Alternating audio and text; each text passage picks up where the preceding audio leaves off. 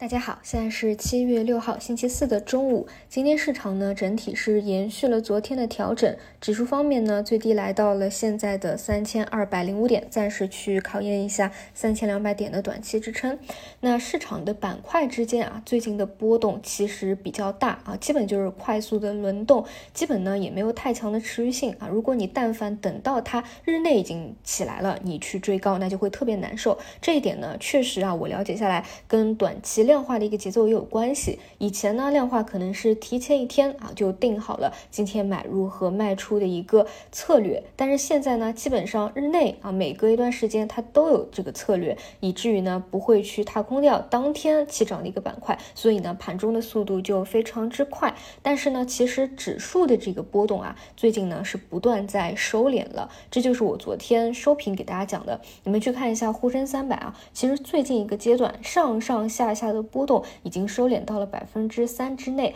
如果说呢后面能够进一步的收敛啊，比如到百分之二之内，那我觉得大家比较期待的啊，能不能够有一个变盘，那是可以去期待的。那我们比较担心的是什么呢？就是下跌的空间不可控，对吧？但是现在呢，你可以看到啊，底部跌下去也有资金去做承接，那相对呢，其实还是可控的。大家心里呢，应该对于指数底部位置啊，最低会到哪里是有自己心里的一个预期，做好自己的一个规划的。那那么我们再来看板块方面啊，首先呢是无人驾驶方向，这个在昨天早晨和今天早晨给大家讲过，市场上认为的所谓的一个利空，但是其实呢你会发现今天开盘基本上就给消化掉了啊。为什么我不认为嗯这个传闻啊这个说法啊是市场上很多人说的所谓的利空？一方面呢就是像小鹏这些公司，它不给你单子，但是还是有其他人要来找你的呀，并不是说所有人都是做自主研发。其次呢，就是这些事情以前也发生过啊，过去两年都是有说，哎，那个某某个大公司啊，放弃你了，不给你单子了。但是其实呢，它只对股价产生阶段性的一个影响啊，并不改变后面的一个趋势。另外呢，就是我自己也知道，有一些大机构，它其实提前就有得知过，哎，这个信息。但是呢，他们并没有因为啊知道这个消息啊就不去关注这个方向了。那像我们如果是第一天知道嘛，你不知道这个消息或者短线资金它是一定要规避掉所有的风险的，那你当天进行一个卖出也可以去理解。但是关键就是为什么对于一些大资金来说，他知道这个消息的前提下还是会关注这些方向啊？这个就是值得大家去思考的。今天早晨也给大家解读过，对吧？就是其实关键点在于你看不看。好好像自动驾驶、无人驾驶、智能化的未来，如果你看好，那么它的渗透率就会提高。所以呢，其实本质上我是觉得不至于啊放大这个所谓的利空。所以呢，这一块啊，至少早晨的情况来看啊，并不会受到太大的一个影响。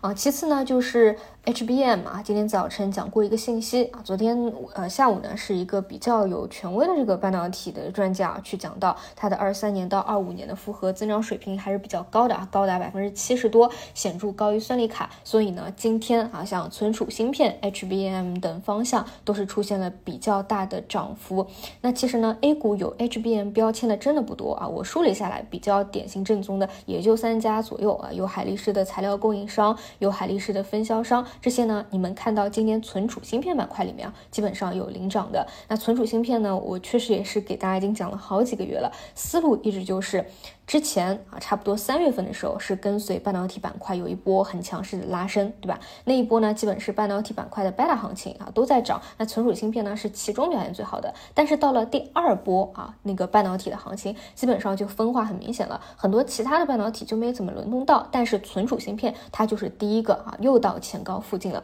但是到了前高附近以后呢，它也没有继续向上突破打开空间，反而呢就是一直在盘整。也就是说啊，如果你过去一两个月可能。觉得好像也赚不到钱，对吧？它就因为它一直在这个位置上上上下下盘整，那估计呢还是要等到未来有新的催化才能够继续打开一个空间。比如说二季报到底有没有确立你业绩的一个反转？如果有，OK，那你又打开一个向上空间了，因为你是确立你的一个反转。那么目前啊，就到今天这么一个大涨以后呢，指数又是来到了前高附近。那如果你有相关方向的，你就得去关注一下，短期呢它是选择向上突破，还是说？继继续向下再调一调啊，继续在一个区间里面盘整，但是大方向呢是等待真正的确立反转以后，哎，再去看它向上打开空间。理论上来说呢，很多求稳的资金啊，就是一定要等到。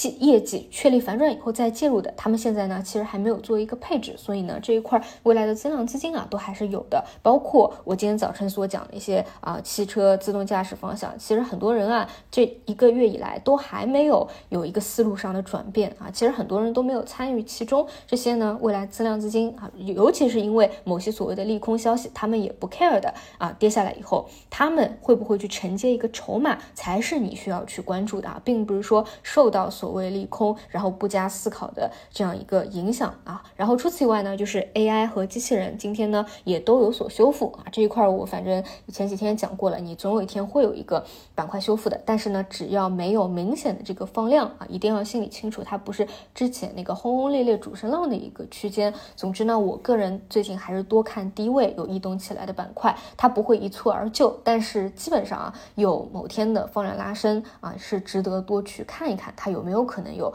未来反转或者修复的一个预期在的。有的话，那就重点去跟踪它消化消化一波啊，未来可能还是会再起来的，好吧？这就是今天早晨的一些情况。嗯，总体来说呢，先去看一下指数这两天调整的一个啊止跌点位附近啊，我是希望啊底部能够不断的抬高，然后波动力不断的收缩啊，那这个拐点的信号呢会比较容易去判断一些。好的，那么我们就晚上再见。